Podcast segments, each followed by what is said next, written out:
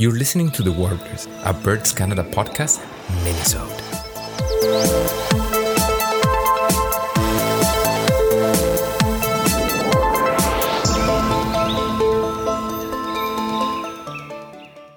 Hey everyone, welcome to another mini-sode of the Warblers podcast. In our last episode, we kind of had a recap of the 2021 birding highlights of the year. Uh, so we wanted to touch on a few more that maybe we missed out. We've got our producer Jody Allair joining us, and uh, before we get into it, Andrés, I want to know if you went to see the Razorbills. Oh my god, I'm so excited about this minisode because it's been one of the most popular episodes. The year in birding was so popular and I learned so much from it. So Mike Burrell was kind enough to say, "Hey, you know, the Razorbills are still in Niagara." And then I was like, "Oh my god." And I jumped in the car the next day and I went down to Niagara and I saw three razor bills for the win. Nice, well done. Yeah. I know. And, and Mike was so kind to just let me know that they were there. He went out of the blue and sent me an email. So, this is to say that we need to have very good birding friends in order to find out about birds we want to watch. but besides that, I decided to use another of my very good birding friends, which is joining us today, Mr. Jody Allair. Jody, what did you tell me to do the last weekend? Uh, yes, get up to Algonquin Park and uh, enjoy some amazing winter birding in uh, in central Ontario. How did that go? yes. Oh, it was awesome. So, this is another continuation of the previous episode because it was, you know, the winter eruption of the ages, right? And so I said, well, you know, Mike said that this was supposed to be a good year as well. I don't know if these guys are going to be here. And I decided to jump in the car. But before that, I talked with Jody and he gave me three or four spots to hit. And so I did. And I got three, yes, three lifers and remarkable photos that I will be posting with this minisode on Twitter and Instagram for you guys to watch. I got the evening grosbeaks. I got the pine grosbeaks that I've decided is the most beautiful finch in mm. North America. I absolutely love mm. it. And then I also got the black back woodpecker and Jody gave me the exact location I needed to hit and I hit it and it was there. What the heck, Jody? You you live in Alberta now. How do you have all the insider insights?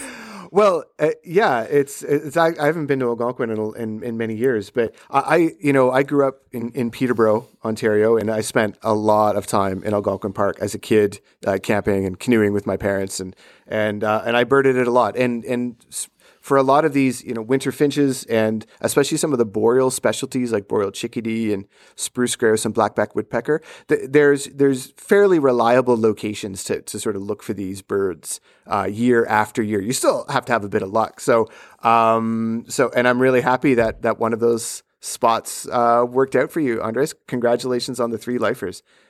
And it's so beautiful up there, isn't it? I, I miss I miss that area. Oh, winter wonderland. But but for our dear listeners, we're gonna go beyond Ontario on this minisode, and we're gonna be talking about the big news that birds got that were left out of our previous episode.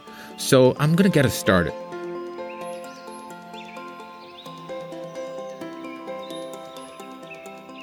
One of the big news that we had was the restoring the Migratory Bird Treaty Act and making it stronger. So the Biden Harris administration restored some of the protections that were lost after the Obama era on the Migratory Bird Treaty Act that protects, and Jody can explain more, uh, the migratory bird species in, in North America.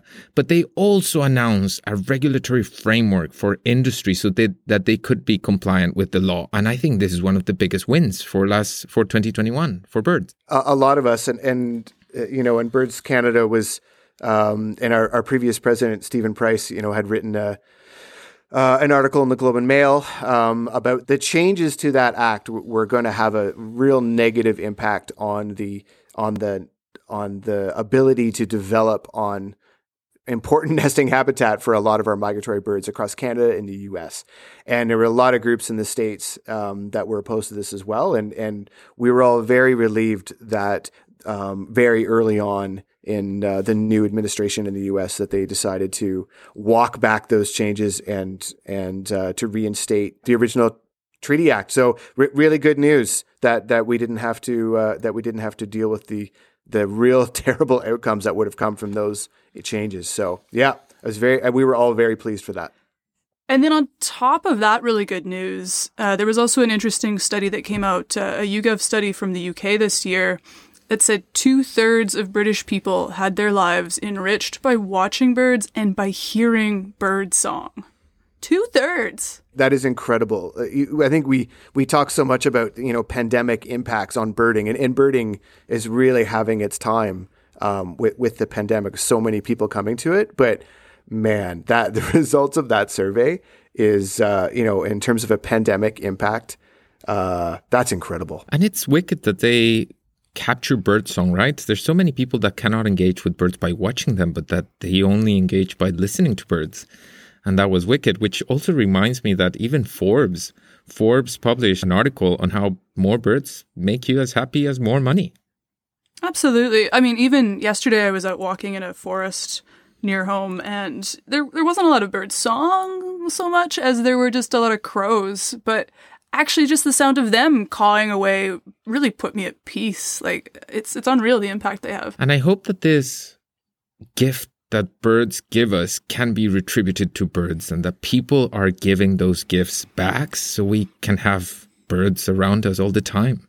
Yeah, I, I love I love that sentiment, right? Like I, I think and I've said this a few times and I've written about this, but you know, birds gave us and continue to give us so much during the pandemic with all the stress and all of the challenges. And and birds were kind of there for us right?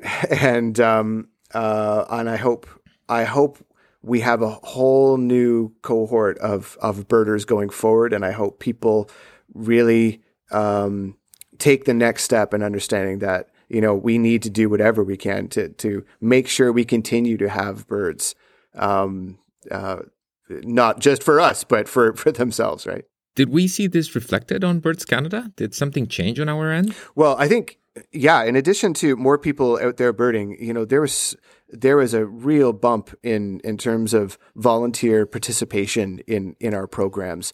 Um, and you know, in last year alone, we had over seventy thousand uh, people participating wow. in our monitoring programs, right? Like absolutely incredible. And programs like Project Feeder Watch and Great Backyard Bird Count and eBird all saw you know, uh, continuous increases in in the number of people participating. Fills me with optimism. I think that we can. Uh, we're going to get so many people hooked on birds and, and wanting to make changes for to to cons- help conserve birds. I, I sort of love that. Thank you. Thank you to everybody who got involved this year. And uh, the Great Backyard Bird Count's coming up too right away for people who might want to dip their toes in, right? How would they do it, Jody? Great Backyard Bird Count is is one of my absolute favorite sort of entry level uh, engagement programs for, for people wanting to to get involved in counting birds and and contributing to citizen science. Um, it's it's really simple. Um, you you can visit uh, the Great Backyard Bird Count website. You can visit our website to learn more about it. Uh, it happens over the, the, the Family Day long weekend, um, and you basically go outside, go either in your yard or in your local green space or even your favorite uh, park nearby. And go out and count birds, watch birds and count birds for 15 minutes. You can enter your observations on eBird. Um, or you can use, if you're just starting out, you can download the Merlin Bird ID app, which is free. And you can, you could actually enter individual observations that you've identified using Merlin um, to the to the GBBC, and and this is happening all around the world over a four day period, and it's this really fantastic snapshot of of how the world's birds are doing, and it's not just for experienced birders; it is one hundred percent for people just starting out or people wanting to do this with their kids or grandkids or as a family. It is it is very user friendly. It's very um, very conducive to to to doing your first sort of bird survey. So get out there and do it. Thank you, Jody. Um, we have two other big, big news that birds got on 2021. One of them is the boreal. You know, the boreal is home to the breeding territories of hundreds of bird species. They literally come back to eat all the insects that are around the boreal and to nest there. It's a whole bunch of space to nest and to find food and raise their young. So we need the boreal for bird populations to survive.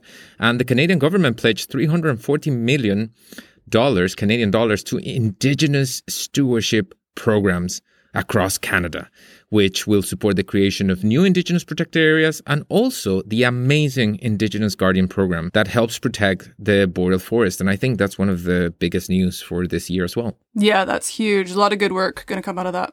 And this is why this is good news. Not, it's not because money is going to boreal. That's fantastic, but it's because it's going to its traditional stewards that have kept the boreal going for hundreds of hundreds of years. And so I think that's why this is a very good news because of the way this money is going to be put to work. We'll be right back. The Warblers is a podcast of Birds Canada.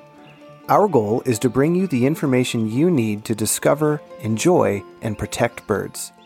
If you like what you hear, please subscribe, leave a review, and share this podcast with everyone you know. Birds Canada relies on the support of donors like you. To learn more or to make a donation, visit birdscanada.org.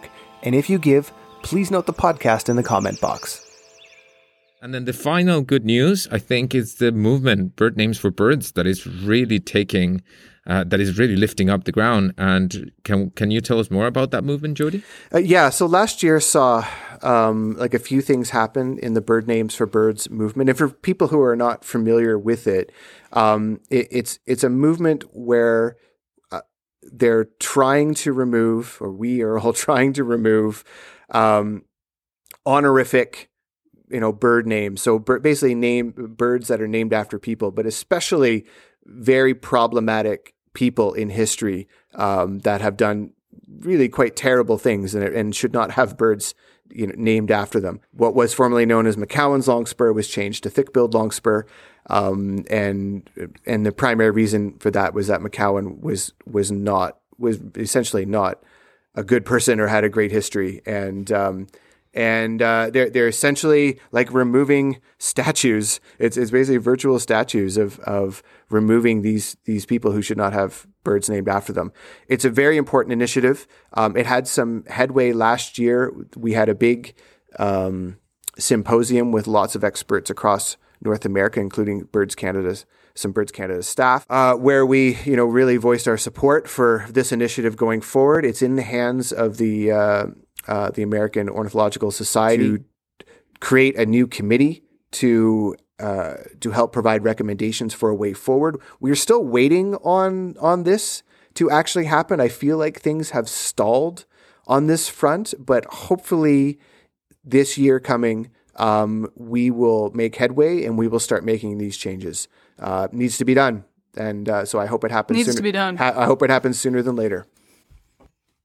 Yeah, awesome. So yeah, learn more about that. Go read about it and uh, voice voice your opinions. Let's let's get that. Let's keep that momentum going.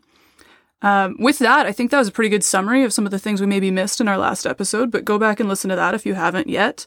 Uh, and if you've had any birding highlights yourselves this year or any big news stories that you think we've missed, we'd love to hear them. Shoot us an email.